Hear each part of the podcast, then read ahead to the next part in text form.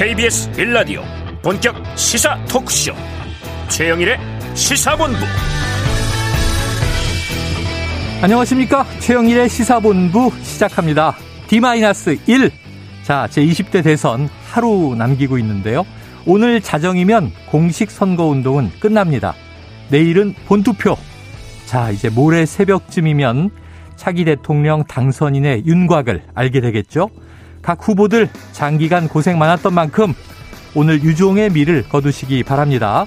자, 오늘 밤 9시를 전후해서 이재명 후보는 청계광장에서 윤석열 후보는 서울시청광장에서 마지막 유세를 펼친다고 하니까요. 광화문에서 아마 새 결집을 과시하게 될 것 같습니다. 이른바 대첩 이렇게 부르는데요. 자, 그리고 나면 우리 국민들을 믿고 선거를 민주주의의 축제로 만들어서 어떤 결과가 나오든 승복의 미학과 함께 모두 통합의 길로 가기를 희망해 봅니다. 자, 어제 유세 발언을 보니까요. 이재명 후보는 위기에 강한 유능한 지도자. 자, 윤석열 후보는 정직한 국민의 머슴. 이런 강조를 하더군요. 하루 남았습니다. 최영일의 시사본부 출발합니다.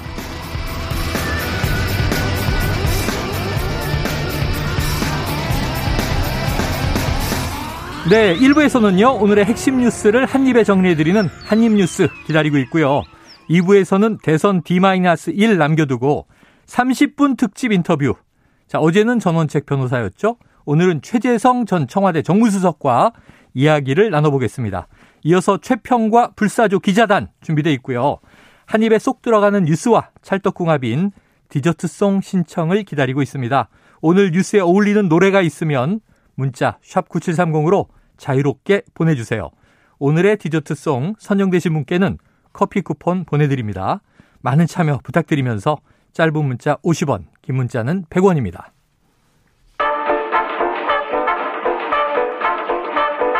최영일의 시사본부 한입뉴스. 네, 오늘의 한입, 한입뉴스 핵심 뉴스를 정리해 봅니다. 헬마우스 임경빈 기자 그리고 최영창 세계일보 기자 나오셨습니다. 어서 오세요. 안녕하세요. 안녕하세요. 임경빈 기자가 됐네. 저도 기자가 됐습니다. 작가인데. 네. 임경빈 작가. 자, 이게 첫 번째는 조금 전에 나온 소식입니다. 이 결국 노정희 선관위원장 12시에 기자회견 한 거죠?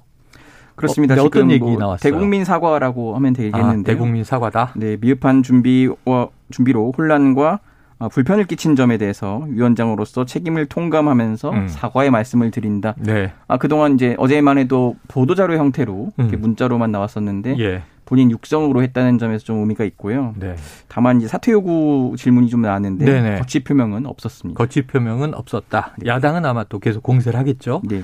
어쨌든 뭐 대통령도 책임을 묻겠다 음. 했고 여야 모두 이거는 민주주의의 훼손이다 얘기를 하고 있으니까 자, 사과는 나왔는데 이후 일단은 뭐 선거가 끝나야겠죠. 앞으로 지켜보도록 하고요.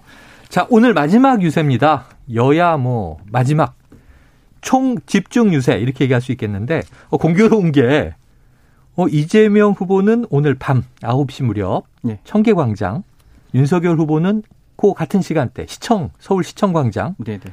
400m 거리라고 하는데 광화문 인근이잖아요. 맞습니다. 그러면은 엄청나게 양쪽 지지층이 또 몰리겠네요. 맞습니다. 지금 오늘 아마 대규모 도심 서로 양 진영 간 총력전이 펼쳐질 것 같은데 마지막 새 과시가 되겠네요. 네, 네. 그러니까 정확히는 7시쯤에 이재명 후보는 청계광장에서 유세를 아. 해서 한 8시 반까지 이어질 것 같고요. 네, 네.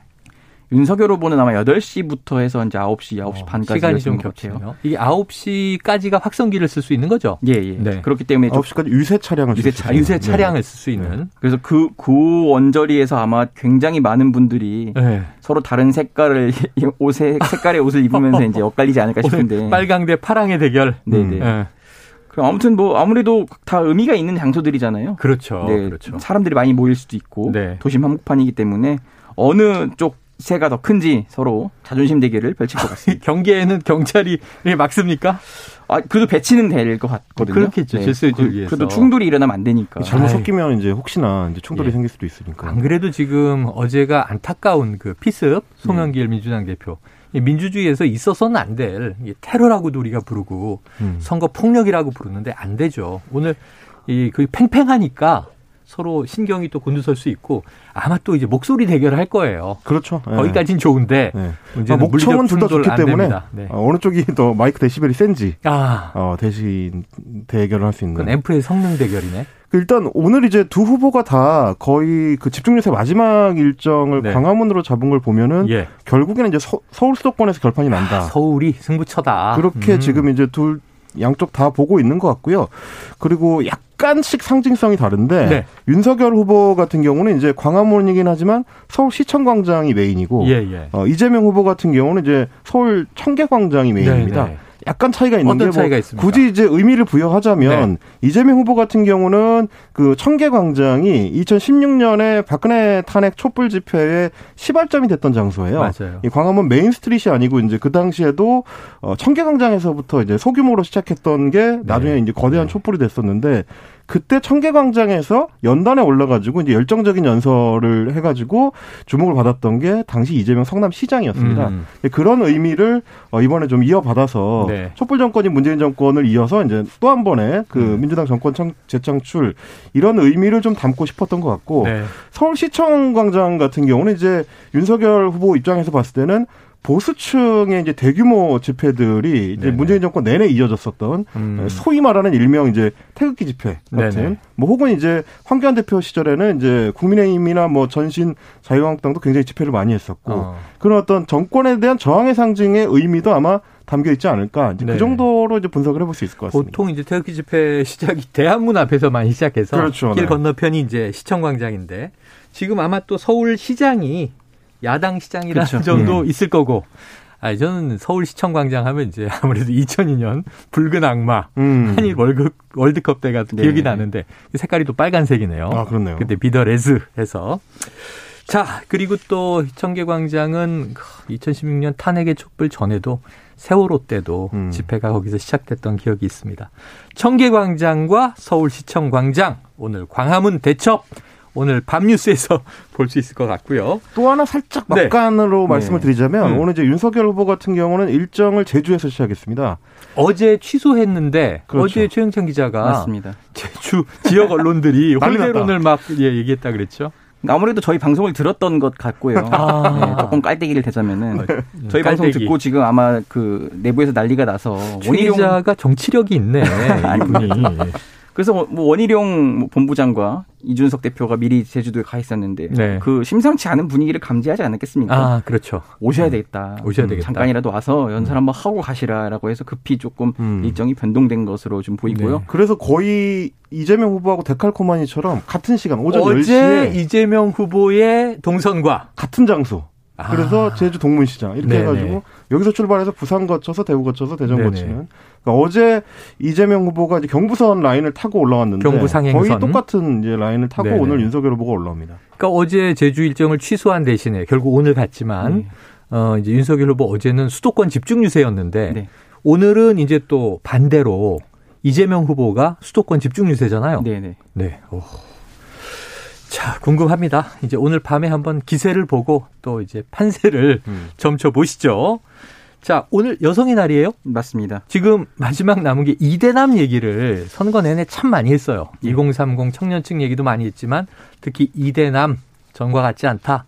근데 문제는 여성의 날이니까 오늘 이대녀 네. 표심 잡기가 또 한창이라고 하는데 어떤 맞습니다. 이야기들 나와요? 그러니까 지금 그 동안에는 이대녀가 잘 안 뭉쳐 있다 음. 이런 평가가 정치권에서 있었는데 선거 막판이 되고 국민의힘에 하는 꼴을 도저히 못 보겠다라고 느낀 음. 20, 20대, 30대 여성들이 좀 많이 뭉치고 있다는 게 음. 민주당 쪽 설명인데요. 그 여성 홀대론을 또 느낀 거예요? 예, 예. 네. 그래서 이제 아무래도 심상정 후보가 초반부터 그쪽 2030 여성들을 타겟으로 전략적인 그런 아, 공략을 했었는데 그거는 TV 토론회 때도 네. 이 그런 장면들이 있었죠. 그랬는데 지금 이제 민주당에서 누구를 영입했냐면은 음. 지난 1월 말에 그 박지현이라고 네.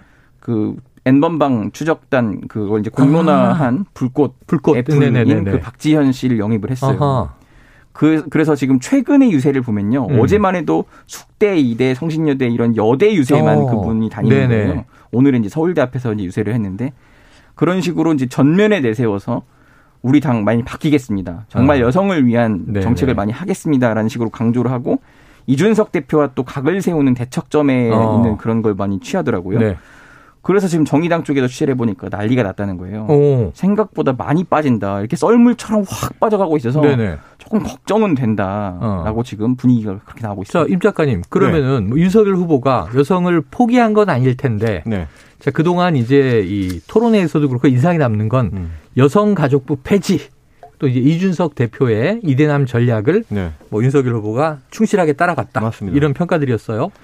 자, 윤석열 후보는 그러다 보니까 지금 네. 이제 후반에는, 그 후반에는 그 이제 여성표 결집에 대해서 국민의힘이나 윤석열 후보 측에서도 약간 부담을 갖고 있는 것 같습니다. 예, 예. 그래서 계속해서 강조하는 거는 우리가 이제 이대남 전략을 적극적으로 취한다기보다는 음. 합리적인 선에서 이제 남녀 갈등을 봉합하기 위한 정책을 준비하고 있다. 네. 이런 식의 이제 호소를 많이 했는데 오늘도 이제 오늘이 여성의 날인데 오늘 조금 전에 이제 윤석열 후보가 공식 페이스북에 올린 어. 그 게시 글을 보니까 네. 아 이건 글이 아니고 이제 캡처 모음이군요. 아, 캡처 모음. 세 개의 음. 화면을 이제 하나로 모아놓은 건데 아, 그동안 이야기했던 것들이죠. 맞습니다. 페이스북에서 음. 그동안 윤석열 후보가 이제 뭐 세 차례에 걸쳐서 크게는 아. 어 이제 여성 정책과 관련된 이야기를 올렸는데 그 유명한 여성가족부 폐지 이게 이제 가운데에 딱 박혀 있고요. 가운데. 1월 7일 양 옆으로 이제 성범죄 처벌 강화라든지 어, 여성의 안전한 대한민국, 성범죄와의 전쟁 선포 이렇게 이제 음. 나란히 세 개를 배치를 해서 네.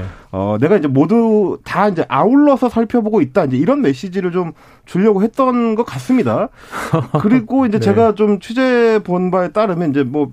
이 완전히 지금 이제 공개가 된 얘기는 아니지만 워싱턴 포스트하고 이제 외신 그 인터뷰를 하면서도 네. 본인이 이제 휴머니즘에 기반한 아, 페미니스트다 이런 식의 이제 발언을 어. 했다가 그게 이제 워싱턴 포스트 쪽에서는 거의 제목으로 따는 그 수준의 어. 중요성을 부여를 했는데 페미니스트라는 단어가 부각되는 게 굉장히 좀 어, 캠프 내부에서는 또 부담이 됐기 때문에 아유, 2030 남성들을 그렇게 끌어들였는데 이게 약간 충돌이 있을 수 있죠. 그 부분을 이제 tone down 시키느라 굉장히 캠프에서 고생이 많았다. 아, 그럼 헤드라인에서는 페미니스트는 좀 내려주십시오. 그렇습니다. 어. 그런 얘기도 들렸습니다. 뭐 이건 전원이기 때문에 팩트 확인은 좀 필요해 보이긴 하네요. 그런데 어쨌든 여성의 날 여성가족부 폐지 이거 올렸던 건데 철회하지 않고 그대로 이제 등장했다. 오늘 여성 또 표심들의 움직임이 어떻게 될지는 내일 봐야 알 수 있겠습니다. 자, 어제 좀 안타까운 상황이 바로 이제 송영길 민주당 대표 피습이었는데 자, 이거 뭐 둔기로 머리를 맞았다. 깜짝 놀랐어요. 어제 이 시간에 속보처럼 전해드렸습니다. 그런데 오늘 퇴원을 했고 마지막 유세 참여를 했네요. 예, 오늘 그 기자회견장 그러니까 이재명 후보가 오전에 당사에서 기자회견을 했는데요. 네네. 기자회견장에 깜짝 등장을 했습니다. 어. 이제 붕대를 머리를 많이 머리에 감고, 붕대 감고 네. 나와서 이제 등장을 했는데 어쨌든 어 본인 어제 메시지도 했잖아요. 그러니까 본인의 건강보다는 당시 같이 있던 우리 청년들이 청년들이 안 다쳐서 다행이다. 다행이다. 음. 그런 식으로 하고 마지막까지 이재명 후보를 위해서 좀 호소해달라 하고 지금 많이 또 톤, 그 메시지가 좀 많이 유해졌어요. 음. 그러니까 어떤 거냐면요. 네.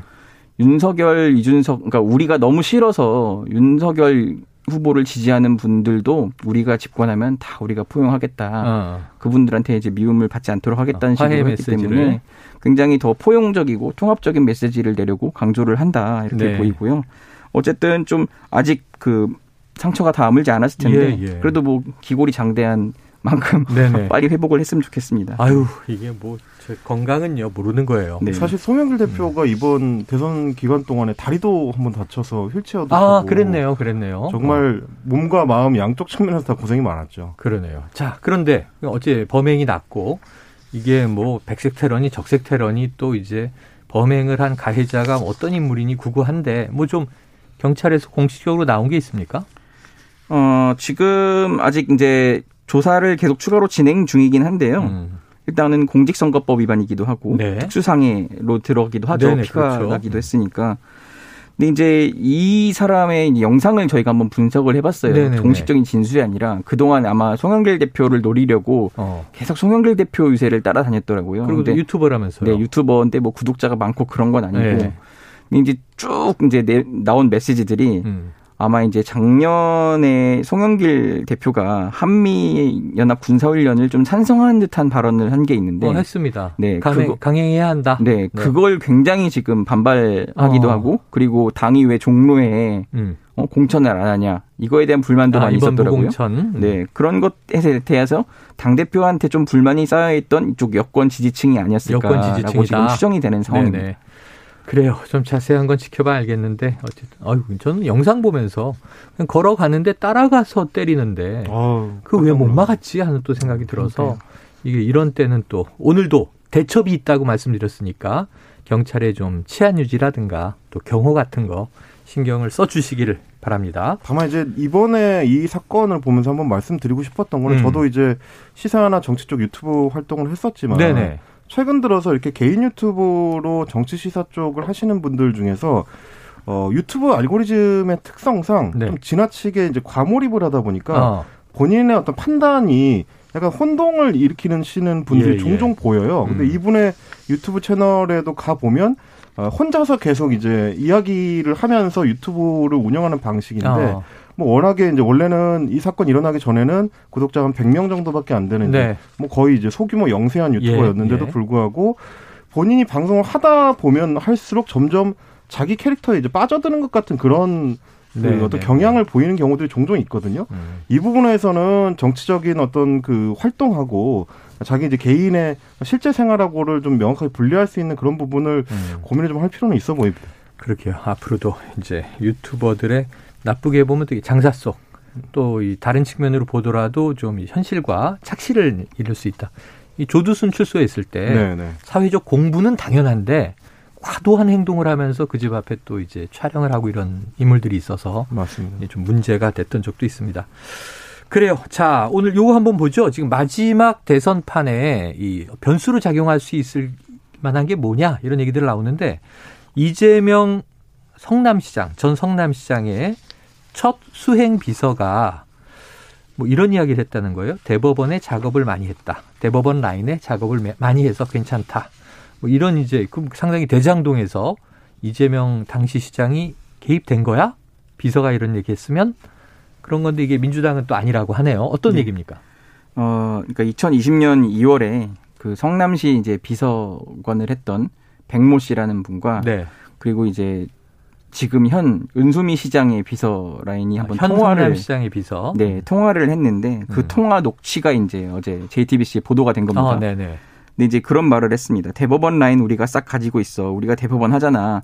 그동안 작업해 두은 게 너무 많아가지고 음. 뭐라는 식으로 얘기를 하는데 어, 이재명 후보가 2019년 9월에 선거법 위반으로 해서 그때 당시 이제 대법원 당선 유용을 무효형을 2심까지 네. 받았다가 네, 맞아요. 대법에서 뒤집혀서 이제 결국 어, 어 이렇게 지금 대선에까지 나오게 된 건데 헬마우스처럼 지옥에서 살아 돌아왔다. 그렇죠. 그때 이런 네. 뭐 기사도 많았어요. 네, 네. 어떤 그런 관련해서 지금 권순일 대법관이 뭐 김만배 씨를 만나서 뭐 돈을 줬네 마네 뭐 이런 보도가 계속 나왔잖아요. 50억 클럽의 이름이 네, 있습니다. 그리고 뭐 그 김만배 씨가 대법원을 이제 출입할 때도 김, 뭐 권순일 대법관을 만나러 왔다는 그 식으로 이제 메모도 네네. 남겨놨고 음. 그런 차원에서 연장선상에서 이러면 정말 이재명 후보 측이 그 유리한 판결을 받기 위해 이런 무슨 노력을 한 거 아니냐라고 네. 지금 추측을 할 수 있는 상황이지만 네네. 어, 민주당에서는 근거 없는 상상력이고 명백한 허위다. 라고 지금 네. 강하게 반, 반박을 하고 있습니다. 그래요. 자, 이게 또 이제 뭐 야당인 국민의힘의 공세는 여기에 그거 봐라. 또 음. 이제 단초가 나온 거 아니냐 네. 하는 입장이고 민주당은 이 상상이 만들어낸 음. 명백한 허위다. 지금 이렇게 얘기하고 있어서. 이제 민주당에서 예. 이제 얘기하는 거는 그 언급되어 있는 그 백모 씨라는 사람이 네. 성남시장 초선 시절에 그러니까 2013년 하반기 때 사직을 했기 때문에 아. 어, 이 사안이 녹음된 거는 2020년이라서 7년이 지난 시점이다. 그러니까 네네네. 어, 이분이 이제 그 뒤로는 이재명 시장과 관련된 업무를 맡은 적이 없기 때문에 어. 상세한 내용을 알 수 없는 위치에 있었다. 좀 어. 이렇게 좀 해명을 하고 있고요. 임모 씨에 대해서도 그 성남 지역 정치 정당인으로서 성남시장 인수위 활동만 했을 뿐 그 뒤에는 이제 어, 후보자와 관련된 일을 하지 않았다. 어. 이렇게 해서 이 두 사람이 하는 얘기가 음. 일종의 이제 뇌내망상이지 네. 구체적인 어떤 내용을 가지고 한 것은 아니다라는 게 지금 민주당 측의 해명입니다. 아, 뇌내망상 그러니까 그 네. 전문 용어 같네요. 뇌피셜 뭐 이렇게 부르는데. 근데 다만 이제 어제 보도에서 법조계에서 좀 주목하는 거는 음. 그 이제 또 다른 또 다른 녹취가 뒤에 풀렸는데 이제 임모 씨라는 분이 음. 대법원 선고 결과를 얘기를 예측을 하는 거예요. 음. 이제 뭐 누가 어, 떻게될 것이고 어. 뭐 지금 선고 기일이 언제고 판결 나기 뭐 전에 네, 몇대 몇이 될 것이다라는 식으로 음. 얘기를 했는데 이게 만 이게 이제 사실로 거의 드러나고 했으면 이게 정말 어. 심각한 그 정보가 새 유출된 경험 예, 예, 예. 정황이라고 할 수 있거든요.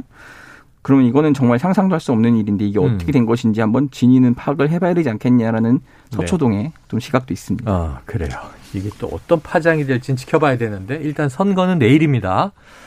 어, 일단은 점심시간 지금 12시 40분을 넘겼는데요. 교통 상황을 먼저 알아보고 오겠습니다. 교통정보센터의 임초희 리포터 나와주세요. 네, 이 시각 교통정보입니다. 점심시간인 만큼 수월해진 곳이 많습니다. 서울 시내는 동부가선도로 의정부 쪽, 월계일교부터 노원교까지 상습정체 구간인 만큼 정체는 감안하셔야겠고요. 반대 도심 쪽으로는 군자교와 성동분기점 사이 1차로에서 작업을 하고 있습니다. 차로 변경 잘 하셔야겠습니다. 이외 다른 주요 도로 정체 없이 지나기 수월하겠고요. 고속도로 또한 심한 정체는 없습니다. 수도권 제일순환고속도로는 판교에서 구리 쪽으로 하남분기 분기점 6차로에 대형 화물차가 고장으로 멈춰 있습니다. 주의 운행하시고요. 일산에서 판교 쪽은 서운 분기점부터 송내, 반대 판교에서 일산 쪽은 소래터널 부근부터 중동까지 제속도 못 내고 있습니다. 중부고속도로 남이 쪽은 군, 곤지암 부근 1차로에서 작업 중인데요. 일대 정체고요. 더 가서는 호법에서 모가 쪽으로 2km 구간 답답합니다. 서해안고속도로 목포 쪽으로는 순산터널에서 사고가 있었습니다. 처리는 됐지만 아직 사고 여파로 2km 구간 정체입니다. KBS 교통정보센터였습니다.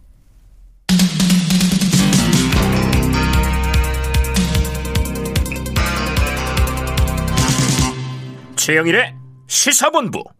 네, 내일 저녁이면 이제 투표가 끝나고 이제 방송사들의 출구 조사도 나오고 개표가 이어지겠죠. 자, 1위, 2위를 누가 할 것이냐? 뭐 박빙으로 승부가 날 것이냐? 격차가 있게 날 것이냐? 뭐 지금 팽팽해 보이는데 우리는 명확한 정량적 정보는 알 수가 없어요. 그런데 차 3위 싸움도 있다는 거죠. 우리가 1, 2위에만 누가 네. 대통령 집권하느냐 여기 관심이 있지만 음. 사실 끝나고 나면 14명의 후보가 있지 않습니까? 그 중에 이제 몇 분 사퇴한 분들도 있지만. 자, 그런데 지금 3위 자리는 누구냐? 자, 최 기자님. 네 누가 3위예요? 누가 3위가 뭐 될까요? 아직 나온 거 아닙니까? 심상정 후보와 허경영 후보가 백중세를 이룬다 뭐 이런 시각도 나옵니다. 자 지금 사자 토론 했어요. 네네. 안철수 후보 전 후보 사퇴했어요. 네. 그럼 사실 지금 이제 3자가 남아 있는 거예요. 네네. 지금 이 거대 여야 기득권 정당이라고 비판하고 심상정 후보는 제가 한 10% 넘고 싶습니다 이런 얘기를 했는데 네네. 근데 정말 3위가 심상정 후보가 될 거냐인데 다른 후보의 가능성도 있다. 그렇습니다. 저는 좀 그럴 가능성도 배제할 수는 없다고 보는데요. 네네. 일단 저는 가장 중요한 게 선거에서 인지도라고 봐요. 근데 심상정 후보 인지도도 높은데 어. 허경영 후보 인지도 만만치 않다. 네. 그리고 작년 서울시장 보궐선거에 나왔다가 3위를 했습니다. 어. 1%를 넘겼는데 네네. 그런 득표율이 이번에 나올 가능성이 있다. 음. 실제로 최근 여론조사 마지막 여론조사에서도 심상정 후보와 오차범위 안에서 거의 격차가 어. 적을 정도의 차이였거든요. 경합이에요? 네, 그런 것도 있고 지금 허경영 후보가 이제 전국적인 조직으로 약간 이제 종교적 성향도 띠면서 네네. 굉장히 조직을 많이 크게 키워놨거든요. 어허. 거기에다가 이제 뭐 예능이든 뭐든 해서 뭐 신문도 보시면 알겠지만 광고를 엄청 많이 합니다. 돈을 많이 몇번 봤어요. 음. 네 그런 식으로 하고 그리고 저는 이재명 후보가 최근에 뭐 나라에 뭐 돈이 없는 게 아니라 도둑놈이 많다든가 뭐 이런 식으로 얘기를 하고 뭐 최근 몇, 몇, 가지 언급한 것 중에서 이게 허경영 후보가 언급한 걸 따라가면서 음. 약간 그런 효과를 좀 허경영 후보도 좀 받았을 것 같아요. 아. 거, 봐라 다 날 따라한 거다 이런 네네네. 식으로 발차기도 그렇고 네 그런 것도 있고 아. 네. 어쨌든 그런 점 때문에 허경영 후보의 기세가 생각보다 만만치 않다. 우리가 되게 음. 무시할 다들 무시를 하고 있지만은 실제 투표에서 안철수 후보 그 사퇴 이후에 단일화 이후에 이런 보복 심리나 반발 심리가 에라이 다 모르겠다 허경영 찍겠다 이런 식으로 아. 가기도 한다고 합니다. 아, 그런 점에서 굉장히 지금 정의당이 실제로 긴장을 하고 있다. 실제로 긴장하고 있다. 네. 여기서 밀리면 진짜 뭐가 됩니까? 원내 그래도 다섯 석 이상 있는 정당인데. 어. 그 이제 긴장을 할 수밖에 없는 게 사실은 네. 말씀하신 것처럼 인지도가 높은 이유 중에 하나가 허경영 후보가 반복적으로 큰 선거에 계속 출마를 해왔다는 거예요. 네네네. 네, 네. 그래서 서울시장 선거도 그렇고 대선도 그렇고 지속적으로 출마를 해왔었기 때문에 허경영이라는 이름 석자는 굉장히 좀 명확하게 각인이 돼 있거든요. 어. 웬만한 재선 삼선 의원보다도 오히려 이제 훨씬 유명한 인물이다. 이제 이런 게 하나의 장점이고 음. 또 하나 지금 선거 컨설팅 쪽에서 일하는 분들이 이야기하는 것 중에 주목할 만한 게 허경영 후보의 이번 선거 캠페인 방식이 음. 프로의 솜씨다라는 얘기를 아, 하는 분들이 많아요. 그래요. 특히 이제 초반에 전화를 통해서 전화 메시지를 계속 많이 보내가지고 네네. 그거 자체가 논란이 되고 음. 그 이슈가 되고 뉴스로 많이 재생산이 됐었거든요. 네네. 허경영 전화 안 받은 사람은 뭐 인싸가 아니다. 뭐 이런 식의 이제 네. SNS에 밈으로 돌기도 하고 음. 이랬을 정도로 그러니까 이렇게 잡음을 일으켜서 노이즈를 일으켜서 그 자체로 인지도를 제고시키는 전략을 사용하는 게 음. 뭐 광고 마케팅 쪽이나 혹은 뭐 선거 마케팅 쪽에 어느 정도 좀 실력이 있었던 그 팀이 붙은 거 아니냐. 그러니까 예. 돈을 좀 주고 그런 어떤 전문성 있는 사람들을 붙인 게 아니냐라는 분석도 지금 나올 네, 정도라서 네.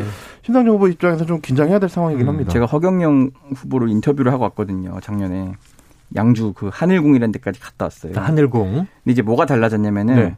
허경영 후보 쪽에서 소위 말하는 old media, 뭐 legacy media 이런 쪽에도 contact을 엄청 많이 해요. 어. 그래서 그때 막 중앙일보도 인터뷰하고 저희도 네네, 저희랑도 네. 인터뷰를 하고 이렇게 음. 계속 접촉을 해왔고 그게 뭐가 달라졌나 봤더니 예전에는 정말 그냥 자기들끼리 뭐 자원봉사하는 분들 위주로만 선거와는 좀 거리가 있는 분들이었는데 음.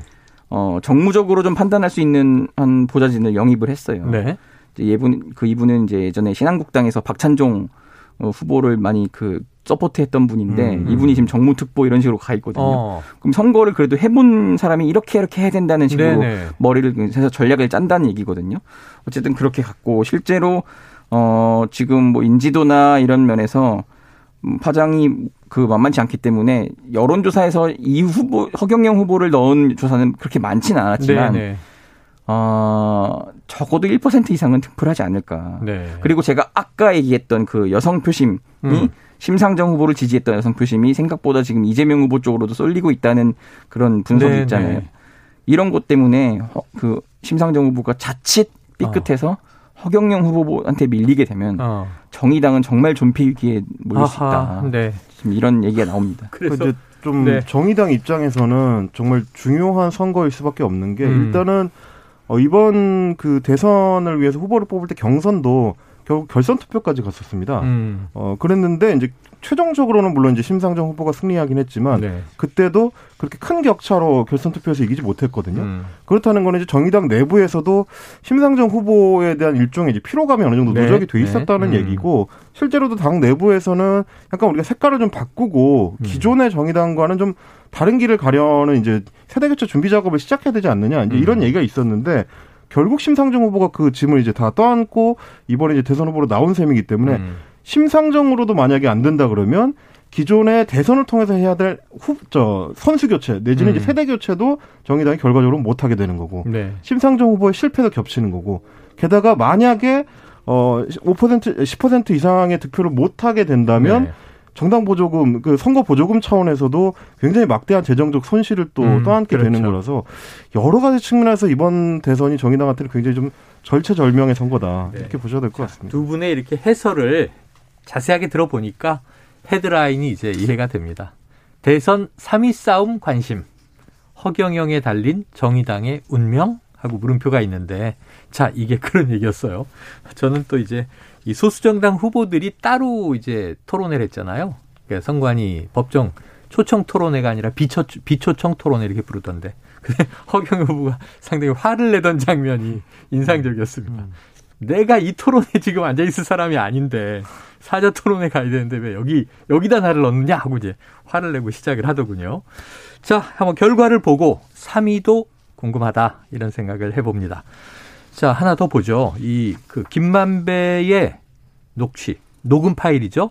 이 부산저축은행 수사, 이 박영수가 박영수를 소개하고 돈을 받았다 이런 내용인데 이게 그러니까 당시에 윤석열 검사가 뭐 커피 한 잔 타주고 음. 이 브로커 조모 씨를 그냥 돌려보냈다라는 취재 내용들을 김만배 본인이 얘기한 게 들어있는 녹음 파일이었어요.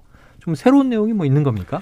어, 이제 새로운 내용이라기보다는 이제 그 내용 중에서도 하나 특히 박영수 전 특검을 김만배 씨가 이제 조우영 씨한테 소개해 줬다는 거를 이제 검찰 수사에서 확인을 했다. 아. 이런 내용이라고 볼 수 있을 것 같습니다. 그 조 씨가 이제 브로커인데 그렇죠. 이 변호사를 선임하는데 알선을 했다. 음. 소개를 했다. 그동안에 이게 이제 대부분 녹취 내용이거나 이제 증언 내용이었었거든요. 음. 그러니까 어 박영수 특검을 어, 조우영 씨한테 소개를 한 게 김만배 씨는 음. 맞는데 네. 그렇게 소개를 하면서 이 소개 대가로 소개비를 받았다는 게 어, 어 지난해 검찰 조사 과정에서 네. 김만배 씨 이제 증언을 통해서 진술을 통해서 확보가 돼 있는 상태인 거고요. 음.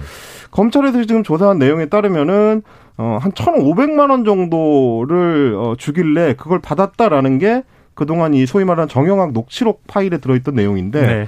김한배 씨가 스스로 밝힌 거는 한 500만 원에서 600만 원 정도다. 어쨌든 음.